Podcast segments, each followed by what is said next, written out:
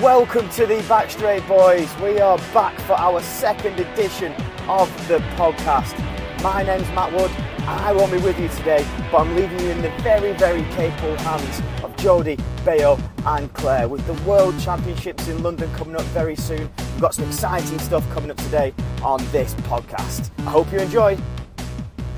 Thanks a lot, Matt. Um, so it's just us two this week to begin with, anyway. I'm Bayo, I'm Jody. and we're the Backstraight Boys. So this week we're going to be having a little chat about what's gone on last weekend. It was a very busy weekend in athletics. Um, we had the American trials. Yep. We had the European team championships for what they were worth. was it the Jamaican trials? Jamaican well? trials were on as well, yeah. Let's start with the European Cup, okay? now, team championships. Team championships, yeah. Sorry, I wouldn't want to get it muddled up with that great competition that we used to have. Um, many years back, we used to always go to the European Cup as it was then. Uh, we used to take our mum. Went for about 10 years in a row. Um, we stopped a while back, um, and this weekend proved why. I've never been so bored by two days worth of athletics in my entire like life of watching the sport, which I adore. You know, as I always say, I will watch the hammer qualifying no problem. I would watch the hammer qualifying on a loop rather than have to sit through that thing again. But the thing is, the problem now there's individually some good performances. Oh no, I'm not not, not knocking the individual performances. But the fundamental flaw for me is everyone's forgotten that it's a team championship. 100%. So there's no point. It used to be if you're the used to be I was going to say the hammer throwers. We've got good hammer throwers now. Yeah. But say back in the day, if you were the hammer thrower and you come seventh instead of eighth, Yeah. that's brilliant. You've got one more point than expected. And if you're supposed to win and you come second, oh, it's a little bit. Yeah. There's no, none of that tension anymore. No one has a clue what's going on. It's sorts of individual events that no one seemed to care where they came. There was no, no strategic thinking. There was no a lot of that. For example, in um, in the long distance races, you'd always put a 1500 meter runner in the 3000 because you know it's going to be slow, and therefore they've got a good sprint finish. None of that kind of thinking went on at all. We, at the end, we didn't seem to care whether we came fourth or third overall. The 4x4 relay was an absolute shambles. Not blaming individual athletes Absolutely because I know someone got put in at the last minute. But why didn't we have a backup for the 400? But I- I no have- explanation either. No one comes out and explains anything. I have a. You actually put something you said really important just a minute ago. You said it was really. It used to be really important if you got seven points um, instead of eight. Of course, now it's not seven and eight. It's like eleven and twelve.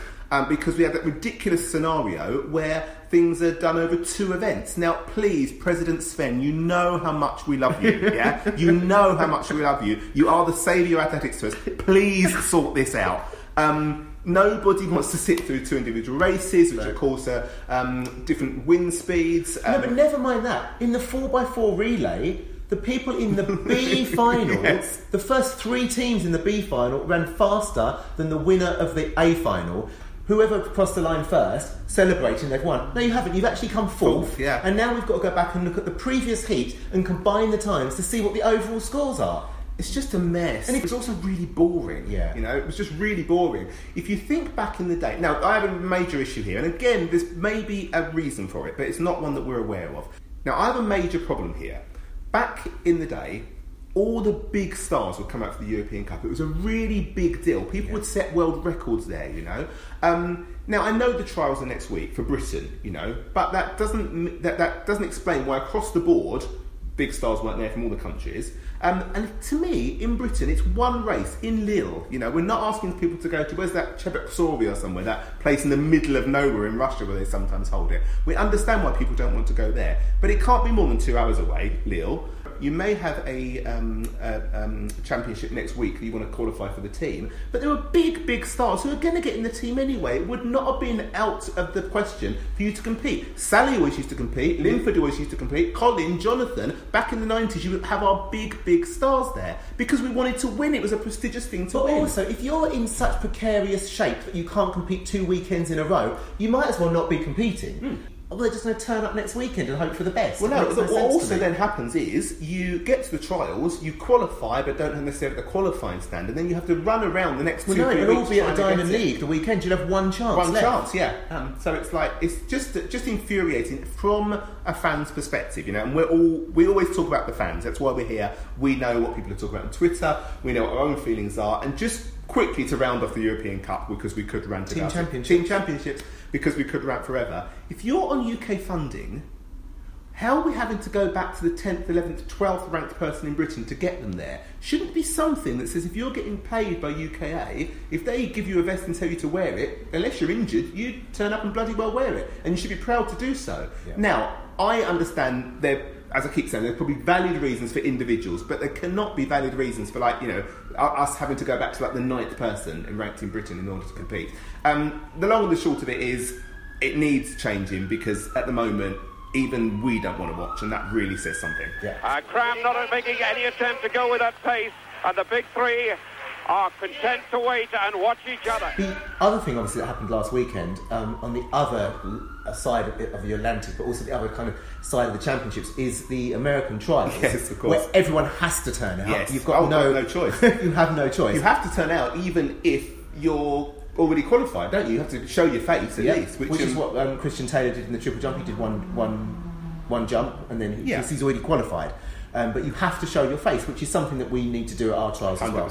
But the American trials was very strange. Well, it's that post-Olympic year, isn't it? Yeah. So in America, nobody gives a shit about athletics or track and field, as they say, unless it's the Olympic year. So what you have is the big, big stars coming out wanting to win their gold medal last year, and this year the World Championships are on. It's important, but it's nowhere near as important. And you just have this huge turnaround, you know, this huge um, influx of new people, and a lot of the old guard just kind of fell by the wayside. Well, I've got three names for you. Okay. Eric Futch, Michael Stigler, and TJ Holmes. Just guess what event they've all qualified in. Well, I guessed the 800 metres, didn't I? And it turned out I was totally wrong because there are apparently 400 hurdlers. Um, I've never heard of any of them, I've heard of one of them vaguely. but Um, they're the three who qualified. Yeah. So no Olympic champion, No. no world number one, No. They all, so where? What, know what happened. Bas- Bershawn um, Jackson wasn't there, Michael Tinsley wasn't there, um, Clement um, was out in the final, um, Johnny Dutch. These are all the names. When I saw the semi finals, I thought, oh, this will be fine, and this is what we get. Which is exciting in a way, but it's also frustrating from, you know, when we want to see the, the best compete. But, But what's even more frustrating is we've got to learn all these new names. yes. and actually sound like we know what we're talking about when clearly we don't. Um, there was a lot of great performances though. Talking of four hurdles, oh, the women's four hurdles was absolutely insane. Three women under 53 seconds, six women under 54 seconds. World um, best place times for third, fourth, fifth. I mean, I don't know. Um, I saw that result and actually had to go and double check what the world record was because I knew I knew that there was three women under 53, but I thought that can't be right. So I thought, am I am I going mad? and it wasn't necessarily the ones you thought. I mean, Kori Carter's come back out of nowhere.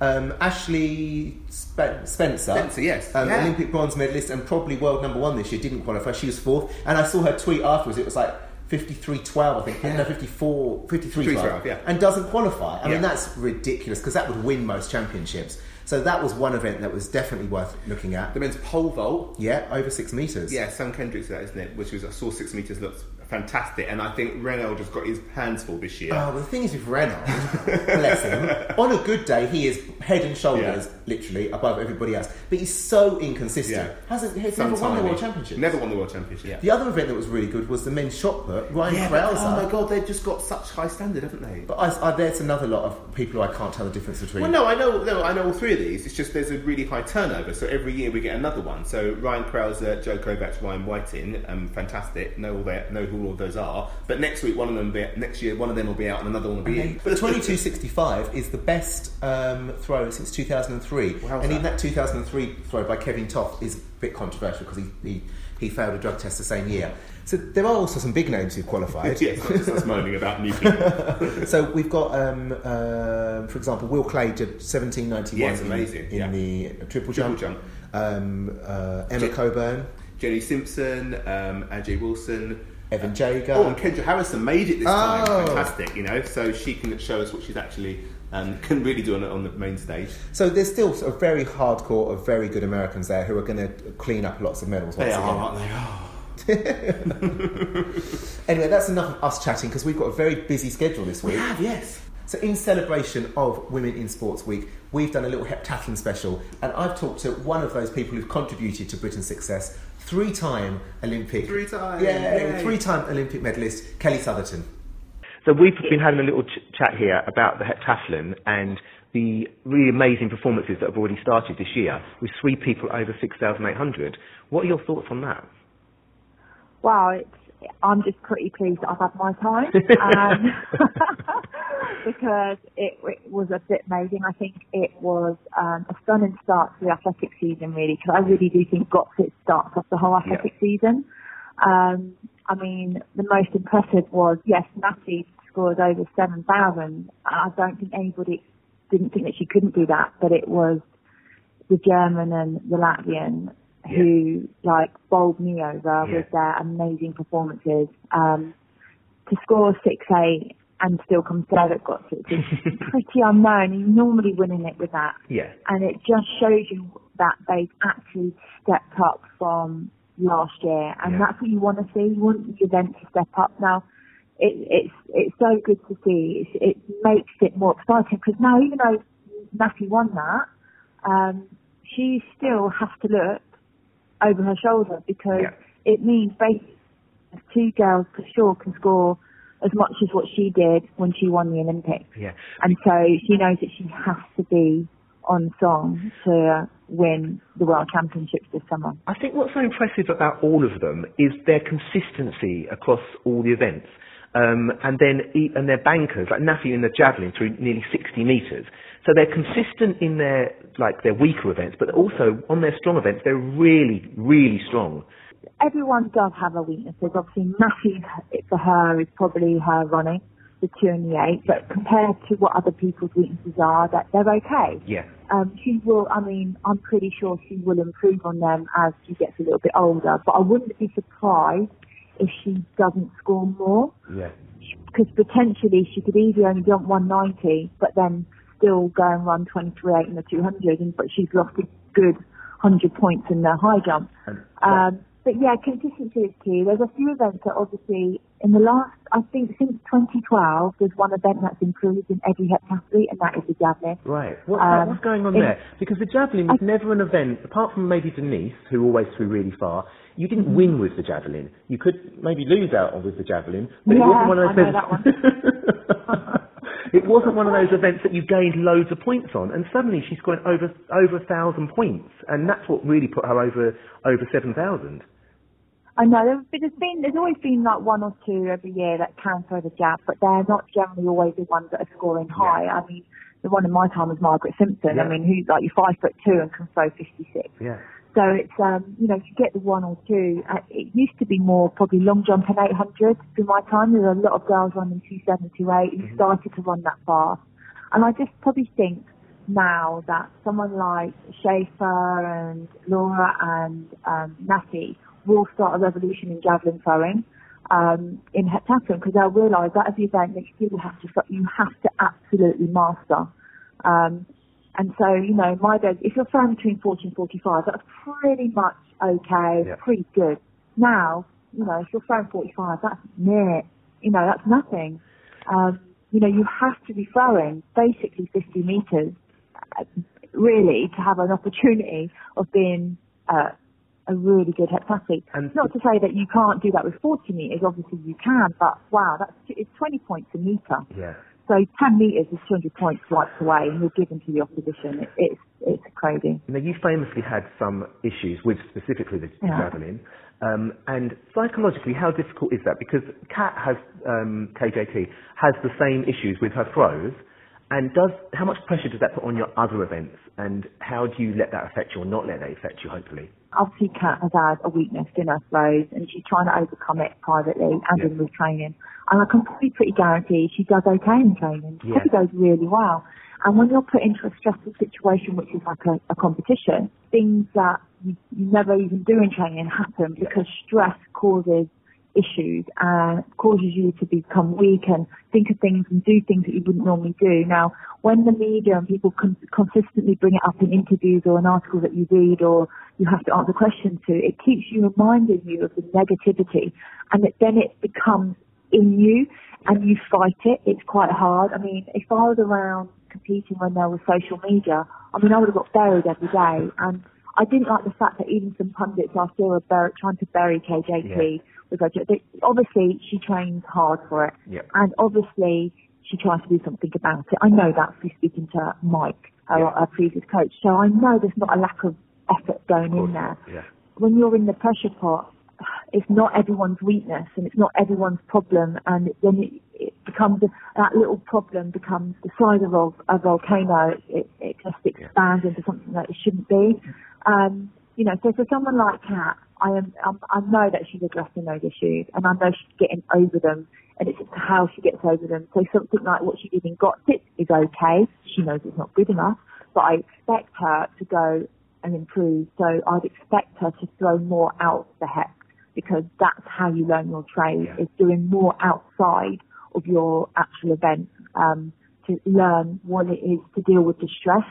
Um, and then once you do that enough, you will hope that you'll see an improvement actually in a heptathlon. Well, what I thought That's was really, what I hope to see. Yeah, and what I thought was positive was that she didn't, she only set one PB, which was in the hurdles, but she set an overall heptathlon PB, which means Yeah. she's putting together the seven events better than normal. So I'm, I see so many positives. Even just her demeanour this year was so much more positive. It was nice to see her smile and be really happy, and I think that all goes into the overall performance. I think we have to be reminded that she's made a ma- massive life change Yes. too. And so moving from her beloved Liverpool to the south of France, I mean, I'd love to live in the south of France rather than Liverpool. Sorry, Liverpool people. Um, but you know, it's a massive uproot and a lot of change. So actually she's dealt with it really well. Yeah, yeah. All she has to do is just improve just a little bit on the other five events. And there you go, there's an easy 100 points just gone. So you're in basically six eight. Yeah. So that's all she has to do. But it is consistency. She doesn't have to, it'd be great if she can smash her PBs out of the park. You know, in reality, is that going to happen at a champ? Probably not. But if she could even top a couple of them, even just hit a long jump Yeah. a little bit more, just get more confident and be able to run the hell out of the 800 which we know that she can do because she's done it, Yeah.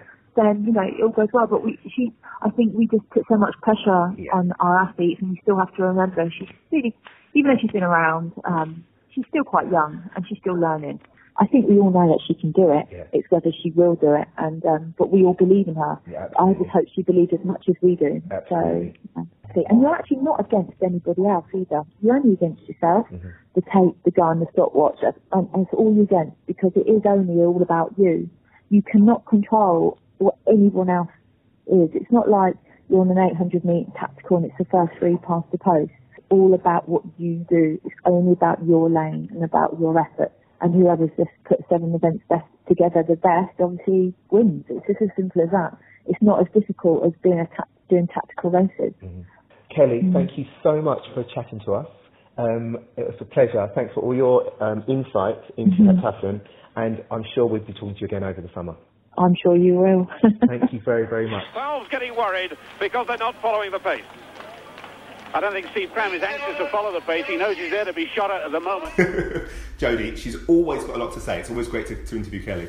And what's great is also she's really contributing back into the sport She as well is, yeah. as a as a coach, but also because of the athletics commission which she's organised, which we'll talk to her about later in the year. Yeah. In recent years, the heptathlon has been far and away Britain's most successful um, athletics event. In fact, we've had success going way, way back to like Mary Peters and Mary uh, Rand. Mary Rand, exactly, back in the 60s and 70s. So I spoke to someone who's contributed to that success, uh, my good friend Louise Hazel. So here I am with Olympian and Commonwealth champion Louise Hazel. Um, welcome to the Backstraight Boys. Oh, thanks for having me. My You're- favourite. oh, you're, you're, you're more than welcome. Thank you for saying that.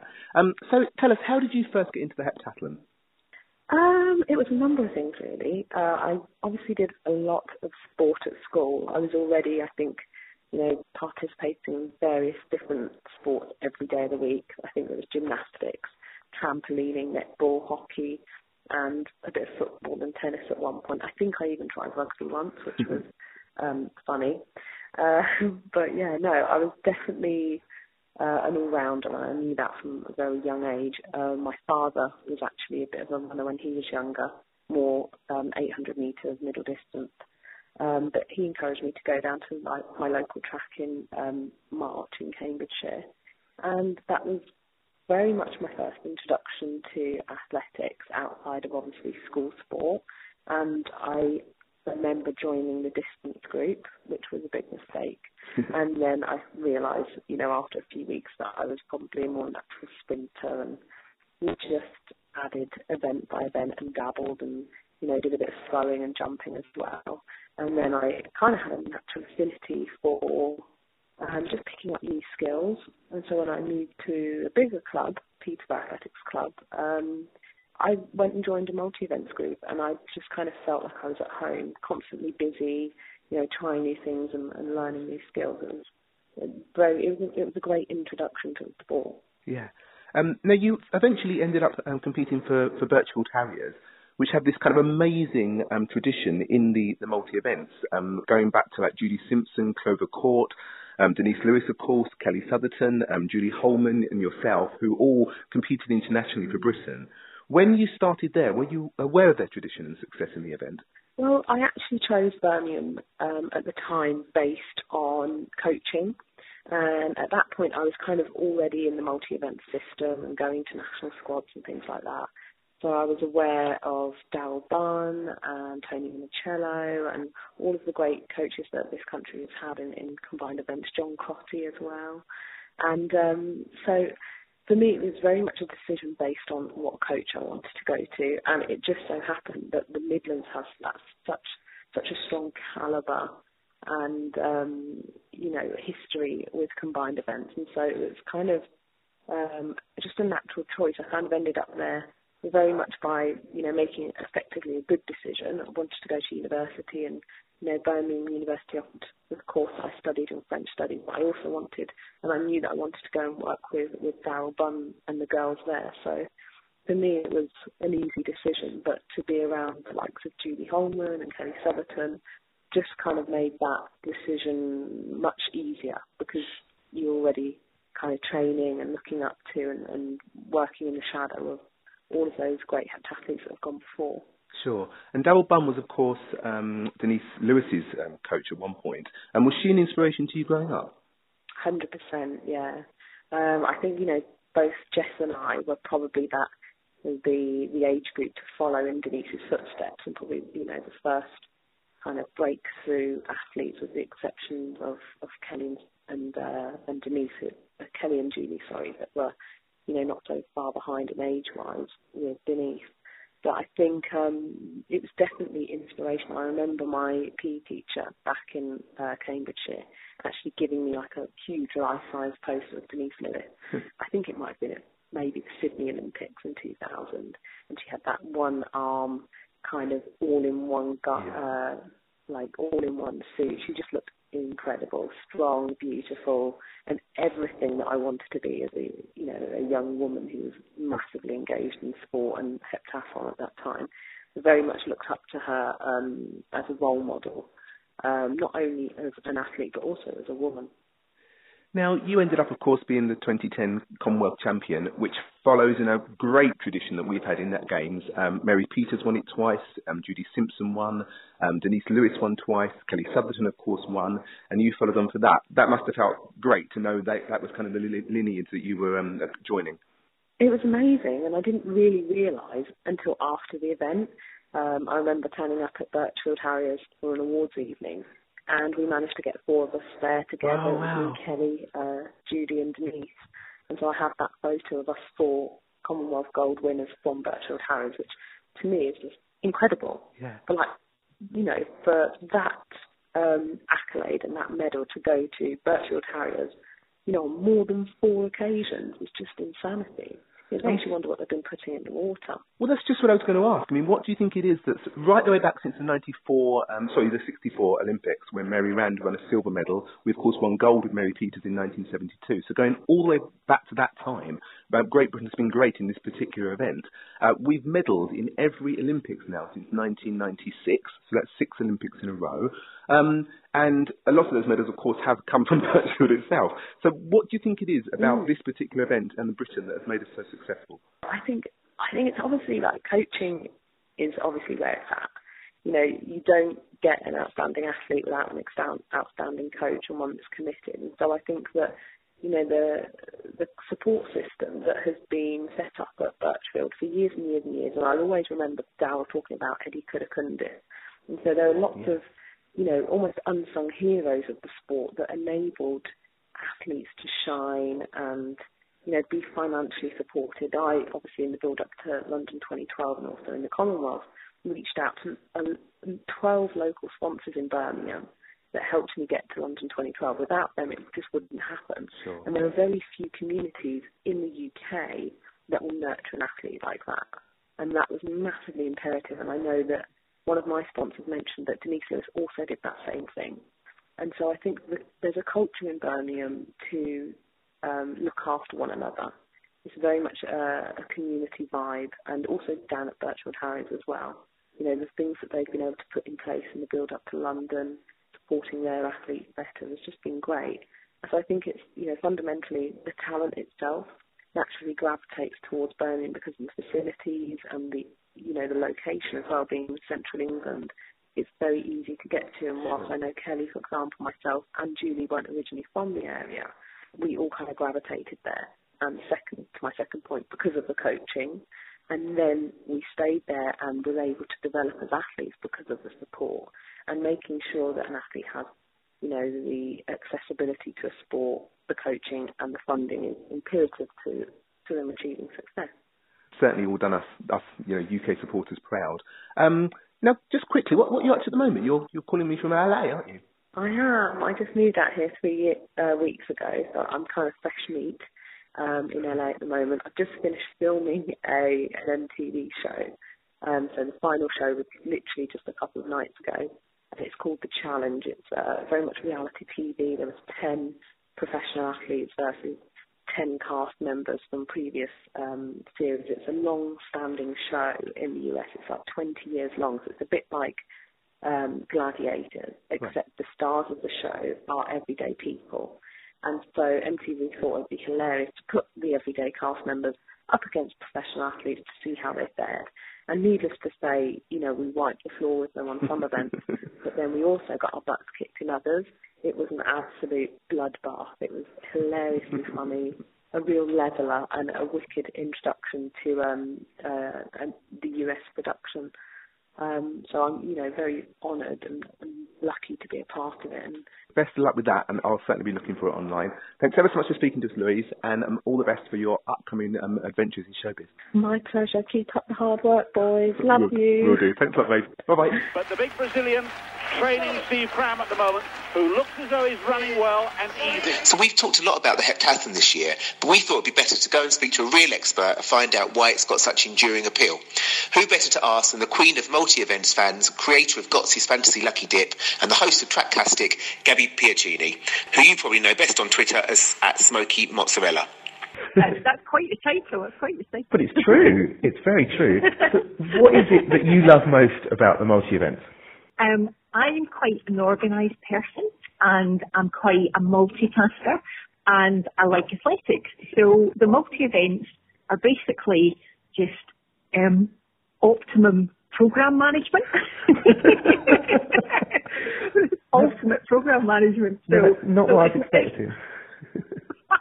so there's, there's, there's something that appeals to that bit of my brain that, that thinks, oh, I've got a number of different projects on the go here.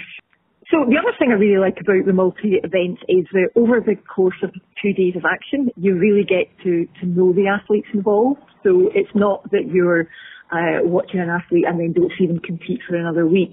You just see people going from event to event, whether it's the seven over two days over the, or the 10 or the decathlon, and you just really see how the athletes respond to um, the new challenge that's placed in front of them every couple of hours. You just really see just the discipline and how they can pick themselves up from, from a good performance or a bad performance and then focus what's in front of them.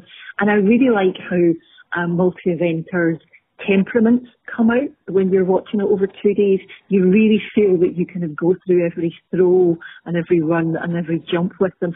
And obviously your love for the multi-events you started out with Götzis Fantasy Lucky Dip, which has taken yes. on a life of its own now. It is. It's grown so much. So this is the third year that, I, that I've done it. There are loads of fantasy competitions out there where you have to pick a team and think about form and how people are going to perform. And this is a little bit different. You quite literally get a lucky dip that you could get, you get a Damian Warner, you could get um, a Katarina Johnson Thompson, but you could actually also get um, some new athletes, whether it's some that have just made the transfer from the junior leagues or just lesser known athletes. And you get points according to where each athlete finishes in each event. So you could have an athlete who's not great in nine events, but is really good in one event, and they'll still get you some points. So the point of Fantasy Götzis Lucky Dip is you get four completely random athletes, and you get to cheer them on, and you get to follow their progress over two days. You don't need to be au fait with all the scoring tables. You don't need to be on top of form books. It's really inclusive that everyone has an equal chance of winning. Ashton and Brianne supported it in its first year, which was a bit of a shock. um, so that kind of took it to a new level. And Kelly Sotherton supported it last year, which was fantastic. Um, we're having probably about 120 entrants wow. a go, um, which is which is given that I'm basically doing it with a pen and paper from, my, from my living room, is, is quite a challenge. But loads of people are involved, and, and so they really get behind athletes that they might not otherwise have followed. And I think that's that's kind of the beauty of the competition. Absolutely. I mean, most of the people who listen to your podcast will be big athletics fans, but there are still new names coming through. And what I'm trying to do with these competitions is really just create a broader fan base for some for some lesser known athletes. Well, let me just say from the fans, thank you very much for doing that. You you are putting a lot of work into this, and like the um, London one, it's going to be loads of work for you with your pen and paper. But we are very grateful for that. Thank you very much. They're all gathering now as they come round to the bell. What we really need to do is get down to the numbers and work out what people need to do, what scores high, and what Kat's going to have to do to get a medal, medal in London. So we spoke to our very good friend on Twitter and heptathlon expert, uh, he's at SA Pryor on Twitter, but we call him Steve. I think it's going to be a great heptathlon in London. I think the main contenders um, really are going to be the top four um, from Götzis this year. So Thiam, Schaefer, Ikauniece and, and Kat. So all four finished in the top six in Rio as well. Um, it was a bizarre um, event in Götzis. We saw a big jump in scores for all those four contenders. Kat jumped around 150 points. Thiam and Ikauniece jumped around 200 and, and Schaefer around 300. So it was absolutely perfect conditions and we saw some great results. So Thiam, I think she's definitely gold medal favourite. She's been on everyone's radar for years. She obviously broke through last year. Um, she's just gone from strength to strength. Maybe the 800 metres is still a slight weak event, but um, she'll have a big lead by then, we would, we would imagine. Um, she's gone from a, a very mediocre 13.8 hurdler at the start of last year to 13.5 in Rio, 13.3 now in Götzis. She was a high 25 second 200 meter runner. She's now getting close to 24. And her long jump, uh, I mean, is now an outstanding event for her. So I think she's is really probably favourite at the moment. Um, then we've got Ikauniece, who I'm going to call Laura. Um, she's been consistent for a number of years. And like Thiam, again, she's improved across all of her events. She, she's still slightly weak in the shot put. Um, her high jump is inconsistent, but she's she's very competitive and she always seems to raise her game on the big occasion. Um, Schaefer um, did a massive score in in Götzis as well. Um, she's changed coaches since Rio. She, again, she's improved all her her events. She's a, a 13-0 hurdler now. Um, her shot put is very strong. Her long jump used to be very average. Um, that's now um, a good event for her. She's a bit like Thiam. She's got a weak 800, but she's been super consistent again this this year in her individual events. So I think she's definitely one to, to look out for. Um, and then of course we've got we've got Kat. So it's great to see Kat enjoying her athletics again. She looks really positive in Götzis. She was in, in really good form. Um, her shot put's coming on really well. I think her hurdles will drop. We know she can do a 13-1. Her speed is fantastic. Um, she's, you know, brilliant in the 200 metres. Um, I think the crucial event for her, and, and she knows this, is the long jump. So this really should be her not so secret weapon. Uh, this is where she should be jumping 20, 30 centimetres ahead of her opposition and really gaining points back. Um, now, at the moment, um, the other girls are, are, jumping on a par with Kat in the long jump. So if she can get back to her, her best form, um, it will make a big difference. She had a, a long no jump in Götzis of around 680, uh, and that really would have been another 100 points. And then if she were to have run 208 instead of 211, that's another 45 points. So already she's on to 6840. You know, up there is what Schaefer scored. Uh, and that's a score that would have won in, you know, won in Rio. So all Kat needs to do really is replicate what she did in Götzis uh, and nail a long jump. And she really can, you know, get to six eight. And, and who's to say that that Thiam, you know, is, is going to be in seven thousand again? She may be back down to six eight. So Kat's definitely got a chance. Um, I think outside those top four, the next kind of contenders are probably the two Americans. So the US champs, we saw Williams uh, and Bougard. They both scored mid six five. I think Elise Bougard actually is, is the bigger threat. She did a 192 high jump at the US champs. Had she replicated that in Götzis and not hit the last hurdle like she did, she'd have been over six seven as well. So she, she's definitely got potential if she can put it together. I think Kendall Williams, who is the US champ, um, she's already done three um, heptathlons this year. I think she'll be tired come come, come London. But I think it, it's really going to be a battle between the top four in Götzis, and it's going to be a great competition. Khalifa attacked hard, but so good as Cram, and he's gone desperately early. Right, so thank God someone is there to uh, help us out when we need to know the numbers. Um, now, it was Women in Sport Week last week, um, which, to be fair, I mean, even after all these years, it's really, really important because here we are still in a spot, in a position where women just aren't remotely equal in sport as they should be. Athletics is at least one of the events where we're almost on parallel. And you can say in athletics, like the big names in British athletics over the last few years Yeah. have been women. It's been Yeah. Paula, it's been Jess, it was Denise. So that is the one sport where women do get as much attention as men. Um, so athletics, I think, is one of the one of the good sports. Yes. and we've had some very big names. But in, in lots of the other sports, not only do women not get the opportunities in football, in cricket, in rugby, all this, In all of them. all of them, yeah. but even when they do, when the women win the World Cricket or something, the papers don't even write about it. It's not on the front page. It's not even on the back page. It's like literally invisible. Yeah. On that note, the Backstraight Boys roving reporter Claire has been out and about speaking to some very special ladies. Here she is with an exclusive interview with Shannon and Cheriece Hylton. So, ladies, I thought the way to kick off this little chat would definitely be yesterday. Obviously, a pretty good day in the office for you both. Many congratulations on the silverware. How did you feel it went? Do you want to speak? Wait, do you want to speak? Yeah, I'll go first. Um, I thought it was a really good run out for me. Um, this is Cheriece, by the way. um, it was my second fastest time over the 200. Um, obviously, we would have loved to have had two rounds, um, do the semi and then a final, but it was a straight final. Um, but yeah, I'm really happy. I'm just hoping I get the third spot for the European Under 23s, and uh, hopefully I'll find out soon. um, but yeah, I was really happy with it. I was quite happy to um, come away with the time I did because this is my second 200 race of the year. So I've had quite a few um, setbacks building up to the outdoor season. So I've been meaning to race and meaning to race, and finally I was able to race last weekend in Geneva. And then I was able to get another race out yesterday. Obviously, like Cherie said, I would have loved to have had a heat or semi and then a final. Um, but obviously, you, sometimes you can't just get your way. Um, so it was just a straight final, and it's nice to get another race. Um, and now it's just on to European team champs for the relay and then senior trials in Birmingham. British champs on the horizon. Both of you, which events are you hoping to be competing in? Um, I'm hoping to do the 400. I think this season my main aim was to get the qualifying for the European Under 23s in the 400, um, but my coach and I, because I couldn't chase the time, I wasn't able to chase the time um, within the deadline. My coach and I played it safe, hence why I did the 200 at the trials. Um, but I'm just hoping to run really well there, hopefully come away with the PB, and then off the back of that, you know, just see where the season goes and just keep chasing times. Because obviously we didn't see nearly enough of you last season, Cheriece. 400s this year?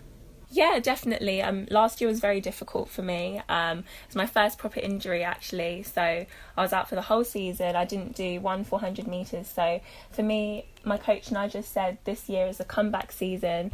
Just find find the love of the sport again, because obviously when you're injured, you're at your low, and it's just really hard to bounce back from that mentally as well as physically.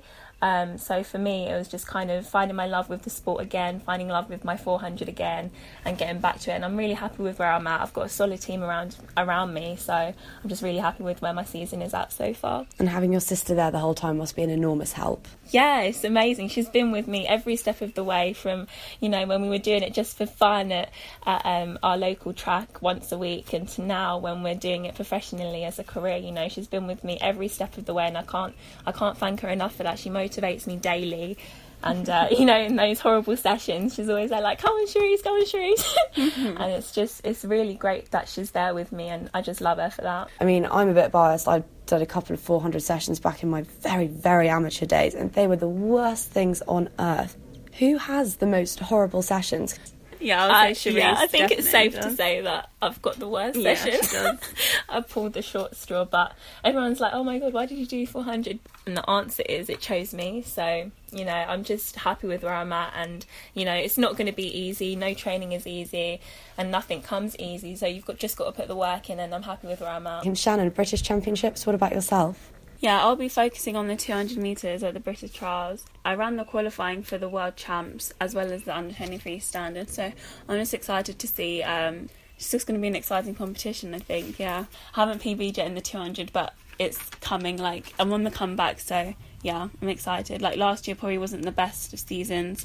Um, like it was up and down, up and down. I had quite a few new things like I'd have one injury and then I'd sort that out and then another one would crop in and then another one and another one. It just wasn't the smoothest of journeys at all. So yeah, I'm kind of like Cheriece, I'm on the comeback as well and but yeah, I'm healthy now, so I'm just excited to race. And I guess coming back from an injury, you've got that fire back in your belly, everything to prove. I'm just so I'm so hungry and just want I'm so excited to race. Like I I finished Bedford and I was like I want to go again.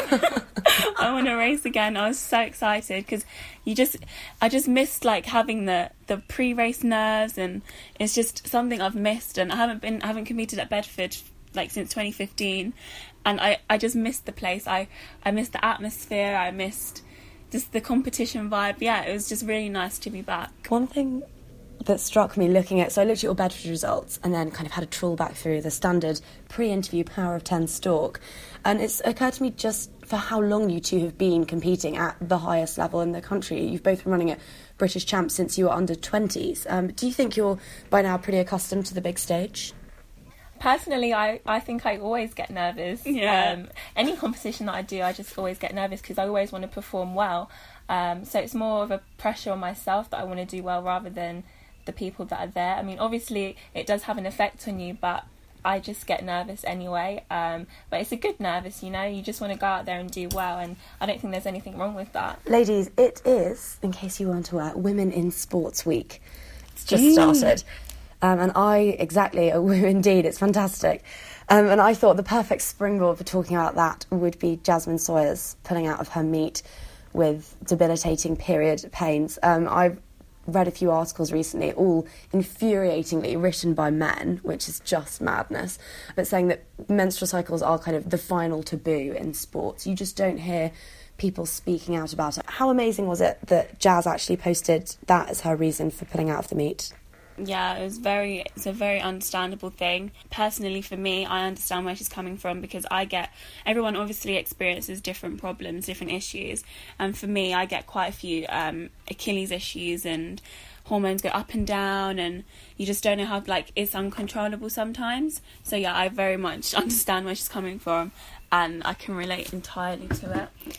hundred um, percent. I think it was great that she came out. You know, it's a it's a fact it's you know it's something that happens in life to women and people need to understand that. And i think that the fact that she came out so bravely and so she she did it in such a controlled manner as well and the way that she responded to the hate as well was just incredible. And I was really happy that she kind of put that out there for us as women as sportswomen as well because it does have an adverse effect on our performance. Which is why someone as articulate as Jazz is such an asset to the sport because I think Women in Sports Week is about expanding opportunities for women but also giving them a platform to speak out. And you two are fabulous on social media. Very outspoken, loads of personality, really regular posters. You've garnered real followings as a result. Although, actually, at the moment, all you seem to tweet about, Cheriece, is Love Island. Um, So that all goes way over my head. Do you, do you not watch it? Sorry. Do you not watch it? I don't watch Love, um, Oh, Love yeah, Island. you're missing no, out. It's like every day, isn't it? And I just don't have time. Oh no, it's fantastic. so I should find some time and sit down and catch up. It's our guilty pleasure, isn't it, Shannon? Yeah, That and go-to. Hollyoaks. Love Island and Hollyoaks. Okay. Yeah. Oh, maybe I could stop watching athletics and start watching that. That's a good idea. Next time Diamond League's on, I'll be like, no, wait, Cheriece said that Love Island's way better. Please You stick it remember on. me. Thank you for the tip. But as women with this fantastic reach, do you feel a responsibility to be role models or to speak out on issues like this? How does the pressure of that platform affect you?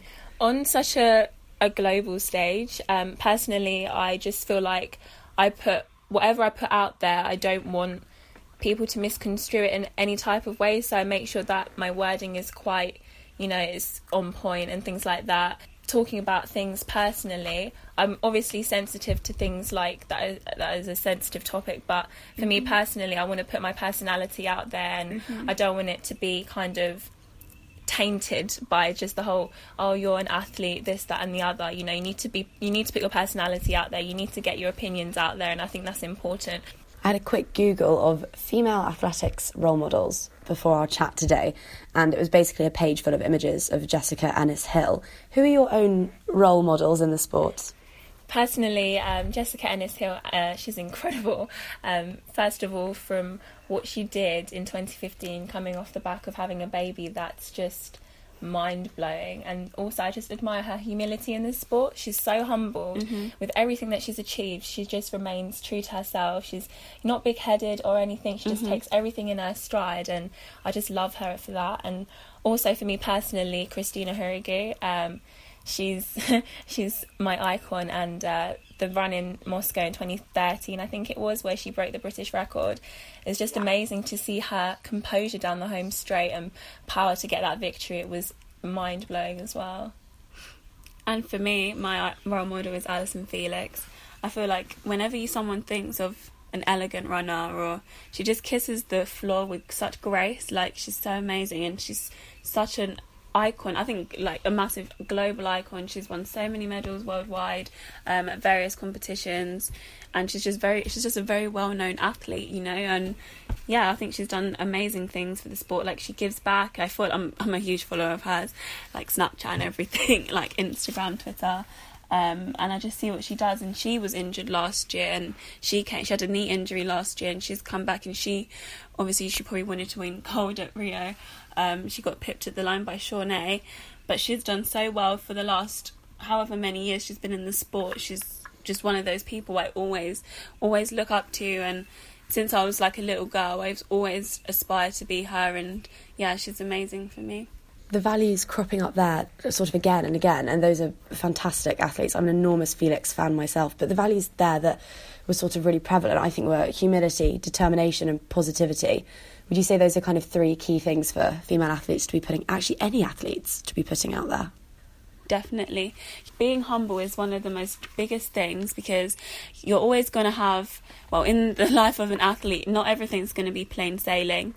And on your way up, you can easily come back down, and you need to be respectful to those people who helped you back up because who helped you on your way up because you can easily come back down and you have to be humble and remember that it's a journey and you enjoy the journey you enjoy the process and positivity as well um, because athletics is probably 80% mindset and 20% ability. And once you have a positive mindset and a determined and a determined mindset um, i feel like mindset is probably one of the biggest things that an athlete has control of. 100% and you know it has been proven that some people who have got that mental ability that strong mental ability um, actually surpass those who have been deemed to have the stronger physical ability. So you know where where your mind is your body will follow. Um, so it's just getting that balance right. And on the day anything can happen. And particularly pertinent with Women in Sports Week because that is all about raising awareness and encouraging girls to get involved. And if what you're saying is true, then as soon as girls are involved, if they can foster those positive thoughts around sport, then you know we've got a new generation of athletes coming up, or not even athletes, just girls who engage in sport and want to get active. I think that sport right now is in a very good place for women. I feel like it's not so um, based around just looking thinner and looking just good in bikinis and stuff like that. I think it's more about fitness and health, and you know, like it's it's not it, the the norm or the the trend around fitness is changing. So yeah, I'm really um looking forward to well the future in sport for women as well. I'm all about the hashtag strong not skinny movement. I think it's wonderful. Yeah. Yeah. So I know who your role models are. Um, obviously, you two coming on as quickly as you are, you will very soon be held up by yourselves as sort of figures who inspire a generation of aspiring athletes. What advice would you give those girls, and actually to girls in general? What are the things that you wish you'd known when you started off on your athletics careers? One word of advice I would give to young girls starting out in any sport is to educate yourself given in an, an athletics scenario, for example, say rocking up to training, doing the session, and coming back home, it's not it's not good enough. You know, you need to do the things in between, like stretching, watching your diet, and things like that, because it's those little things that will make the difference coming up to a competition. Mhm. Um, and I can vouch for both of us, Shannon. When we were when we were younger, um, we would do that, and it cropped up on us. Um, and now we're paying we're paying the price for it. Um, you know, our diet isn't it's getting there. It's improved a lot, a lot, a lot. But over the years where we've lacked, you know, say omega three and things like that, it's really caught up on us in terms of bone, Yeah, bone, bone stuff. bone structure and things like that. Um, and also, I would say make sure that you have a team around you, like a really strong team around you. It doesn't have to be big, but just make sure you've got those people that are fighting your corner in your team because they're the ones that are going to make the difference. They're the ones that are going to make it or break it for you. So for us, our setup is Ryan, our coach, and his team. You know, we've got a great team of physios, a great group of athletes in Mhm. our squad who support us so much. And you know, in the horrible sessions that I've got, you know, they're always willing me on, and it's it's that little thing that makes the difference as well. Mm-hmm. And also, finally, do it for the love of the sport. No one really wants to do anything, and that's just not even in sport in general. No one really wants to do anything if you don't love it. You know, it's just going to feel like a chore, and you have to be in it for the long run because at the end of the day, you are going to have your ups and your downs. But you know, it's enjoying that journey, enjoying that process that's going to make that victory that little bit sweeter. the life of an athlete isn't always plain sailing. You are going to have you. It's inevitable. You are going to have um, a few hiccups, and it's those things you've just got to anchor onto the the re- the initial reason why you fell in love with the sport. You've got to hold on to it because that will get you through it, and that will put you in that mindset about why you're here in the first place, especially through those hard times. You're talking about having a team around you. You two always have a team because it seems that you're completely inseparable. And as I said before we hit the record button, I have had hardly any idea throughout most of this interview which one of you is talking to me. oh God. do, yeah, we do sound very We do similar. sound, yeah. But what matters is that you're both articulate and enthusiastic, and it's clear that you encourage one another and you've made a colossal difference to the other's progress as an athlete. And I read an article, I think it was in the Daily Mail a few years ago, and they got you and the two Nielsen twins Yeah, and yeah. spoke about and did this sort of sister sister piece, which was really lovely. And I think Taylor Swift should be really worried with her squad and her girl power because actually in British athletics we've got this incredible core of young female athletes like yourselves coming up. Um, what's it like being a part of such an incredible sisterhood? Oh, I- I think it's a privilege. Yeah, it's an um, honour, honestly, it's like an honor. Like we're just being ourselves. We're just doing what we love, and to be amongst such great company, it's actually a privilege.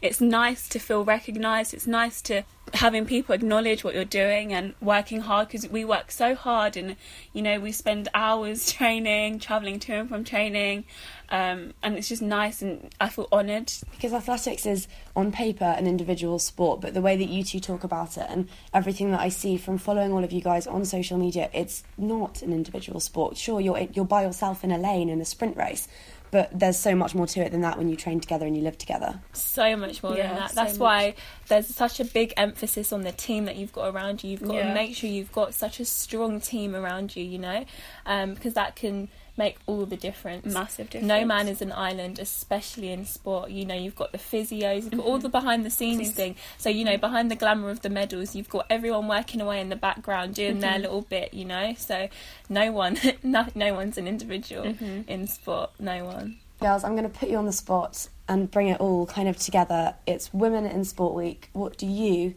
as a woman in sport, want to be able to look back on this season and say about yourself and what you've achieved?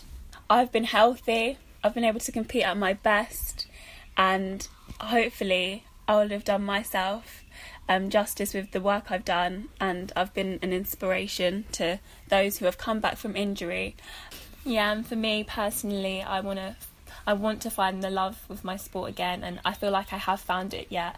But in the future and at trials, I really just want to do myself justice there and put down a really solid time, and hopefully, all my training would have paid off. And I'm just really excited to see where this goes. I like to think that in a couple of years' time, I'll be chatting to the next Hylton twins and they'll be telling me that their role models are you two, and you two by that point will have achieved all of that. Thank you so much for speaking to me Thank today. you. Well, this is a really courageous bid by Steve Cram, and as he judged it right, Gonzalez in second place. The Wheater is not beaten yet. So this welcome Claire into the studio to say thank you very much for that interview. It was really interesting, stuff we don't really hear very often. My pleasure. It was so great to speak to them both. Um, I noticed you two getting slightly edgy, maybe feeling threatened to have some other athletics loving twins on the pod. maybe not the most famous twins suddenly on our audio.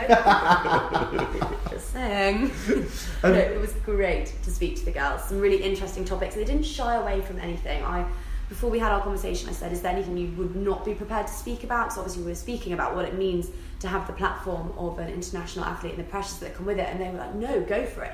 Talk to us about these difficult issues, and we'll do what we can." So that's lovely. Well, I mean, it's great for you to talk about that because being boys, backstraight boys as it is, it's not an area of expertise of ours. So it was great to have you talk in and explain something that a lot of men don't understand. And as you said, like all the people who were writing about those kind of issues are men. So it's something that doesn't get covered. Exactly as we've discussed. Well, you boys discussed earlier.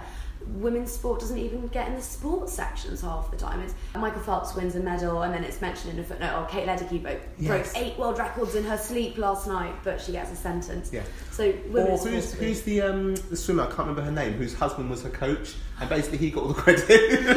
Uh, Katerina Hosszú. Hosszú was it Hosszú? Yeah. I stick Um, to dry land most of the time. I don't know. Yeah, no, there was a basically her husband was a coach, and they kept talking about how he transformed and he'd done this and he'd done that, and the idea was like, no, she she did all the hard work. He just stood at the side shouting, you know. In 50 years' time, when we finally have no glass ceiling and it's an equal landscape, we will call this the Amal Clooney syndrome. Poor people being referred to by the names of their male spouse. It's very proud of athletics, and the thing is about athletics, it does really um, offer something for everybody. It does. Like it's not a male-dominated sport No. like football. There is women totally across the board equality, and I think that's shown in the way that it's presented, but also in the fans. Fans are very equal as well. Totally true. Yeah. Um, also, what's interesting is if you think at the very biggest um, start, obviously for the last decade or so, has been Usain Bolt. But if you look along the way, there's plenty of really big named females. You think of like American sports, actually American. Um, you go on the message boards. The ones the hardcore fans are all about. is the Allyson Felixes. It's um, it's the Sanya Richards, isn't it? The ones I get really, really obsessed with. Yeah, and um, the other thing is, it's only relatively recently in athletics that there has been equality. Yes. I mean, it was only, what, in 97, 99, I think the hammer and the pole vault were introduced. Yeah. So apart from the heptathlon not being the decathlon, which is another, that we could actually, that's a whole podcast in itself, and not having a 50k walk, it is totally comparable across um, all the fields. And even in the cross country recently, they've Yeah. equalised the distances, which absolutely needed to be done. So We do moan a lot about athletics, but at least you know this. Here's something we can actually say in a positive light. Yeah.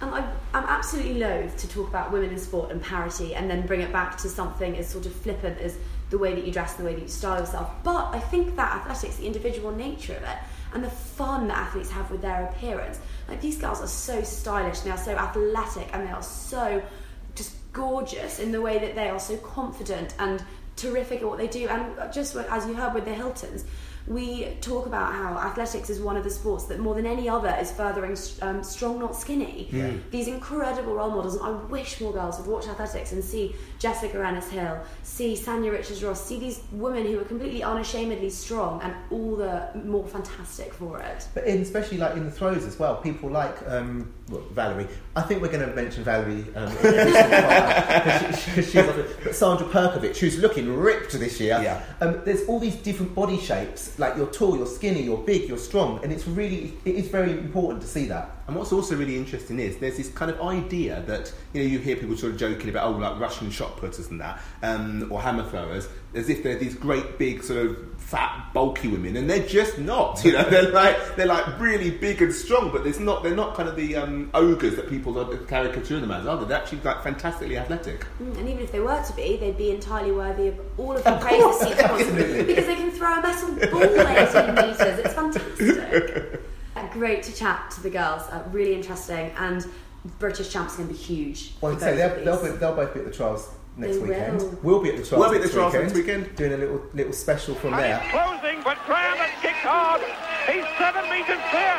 And the Olympic champion from Morocco is wallowing behind Cram at the moment with just over 200 to go. Claire, I understand that you're one of the very, very few. I think there's only two people in the whole world who understand the qualifying for the for the um, for London 2012 because it gets very complicated, lots of different criteria. So maybe you could just do a quick little explanation of what people need to do to make sure they are actually in the stadium in August. Okay, watch me now get this wrong and get ripped apart for this on Twitter. But I read the entire PDF on the tube on the way here. that must have taken hours It took the entire 19 minute journey, and I, I think I've got it. So, if you want to run for Great Britain in August, you need to be one of two things to definitely have a spot. That is Diamond League champion from last year, so Laura Muir 1500, or the defending world champion.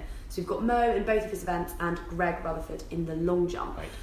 Then comes the British Trials, and it all gets a whole world more complicated. You need to come first or second in your event, and or be European champion. I know, I know. Okay, I didn't know we that one. two defending European champions, Martin Rooney and Dina Asher Smith.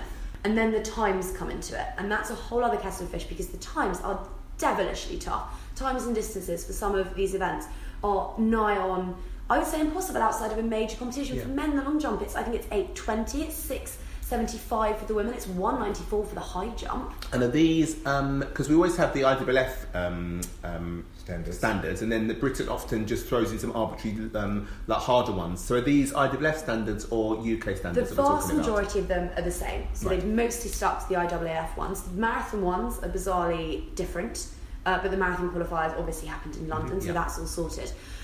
Then, if you're outside of one or two, so if you come in three, four, all the way down to ninth, and however the finals might work out, you could still go to London. Then there's about eight different criteria. A panel will sit down and decide based on those. Those are things like injury, history at previous major champs, head to heads, possibility to be a podium finisher, Podium potential. events, I love that one. That's the one they just make up to just put people they like in. And then it's just whoever the selectors want. It's very wishy-washy. It's the those factors come in whatever order the selectors choose, and then there's that final clause, it's like clause H or something, at selectors' discretion, and that is where you will fall foul if they don't want you there. And what drives me insane is that I know for a fact we won't have three athletes in every event. Yeah. I mean, so that is now clear as mud. Yeah. um, but you do hope that as it is the a championship in Britain, like we had the Olympics here five years ago, you hope, which they didn't do then, they fill every potential spot. Now, we actually assumed last year coming up to Rio that there was going to be loads of empty spots, and they did a pretty good job of filling them all. There were some, obviously, you know, some exceptions, but as it's a home games and we don't have that extra expense or an excuse, you would hope that every single possible um, spot is filled. Do we think that's going to happen? Categorically not. They never will do, despite the fact that it's on the little PDF that I downloaded, the absolutely bamboozling document I read, begins with saying this is a home champs, we want lots of people there. But it won't happen. And I do not understand because it's that's not an expense thing. It's not going to cost them money. It's not going to risk injury by athletes getting jet lagged and racing when they're out of shape. Athletes will hop on a bus to travel to the athletes' They can stay at my house if they like. You know, I'm only like a mile away. Um, the um, there was that argument going back a few years that Charles van Commenee used to say about you didn't want failure in the team, so you didn't want to start off the the championships with lots of people who weren't really good enough to be there, coming in, failing, and bringing the whole team down with them. But I think Um, that, that you was, that's valid. I think that is valid. But the qualifying standards now are so Yes. high that anyone who gets it is it should be there. Really, my my worry, and this isn't really this is not really the selectors. This is on the athletes. It's the end of June. It's a, it'll be July before the trials, And a lot of people haven't competed, Yeah. or certainly haven't competed a lot, and haven't got the qualifying standard. So they're waiting to get the qualifying standard at the trials. And it could if be not, it could. Who knows what's going to Yeah. happen at the trials? And then they've got one week because the diamond to the Diamond League to actually um, get the qualifying. We don't have a lot of people competing at Diamond Leagues, do we? I mean, you watch every year. It's the same few kind of- people. Same few people who come out every year. I mean, like Eilidh, for example, or, or Laura, you know, who did really well both last year. Um, they compete a lot at Diamond Leagues, but other athletes you just don't see at all, do you? We have things like the BMCs and the Grand Prix where people do go out and they do hunt down times very successfully, which I think is why, and in a bit we'll probably end up talking about this, we have so many women with qualifying Yeah, standards yeah. because they get out and they race. And you're right, and that the way to race well for the majority of athletes, apart from like Christina Ohuruogu, is to race yourself into fitness. You need outings, you need to hear a gun, you need to break some tape. There are some events this year that there are a lot of people with qualifying. I think there's seven in the women's 1500. So that is brilliant because, but also what's really important is because Laura's already qualified, we can actually take four in that event. Ah. So, is that how it works? Yes, I didn't know yes. that. That's wonderful. Yes. I'm pretty sure that's. I- Just thought of yes, that. So Very we can good take point. four in the women's 1500. But that means it's going to be a right old burn up at the trials, and it's something we don't see very often. And in a trials event, it's not necessarily going to be fast. It, people are going to have to play to their strengths. Now, Laura Weightman hasn't got the quickest of quick sprint finishes. She's got. She'll probably be better taking it out from further away. Some of the other girls have a sprint finish. Yeah. So it's going to be a really interesting race. The other one I'm looking forward to is the men's 200. Oh.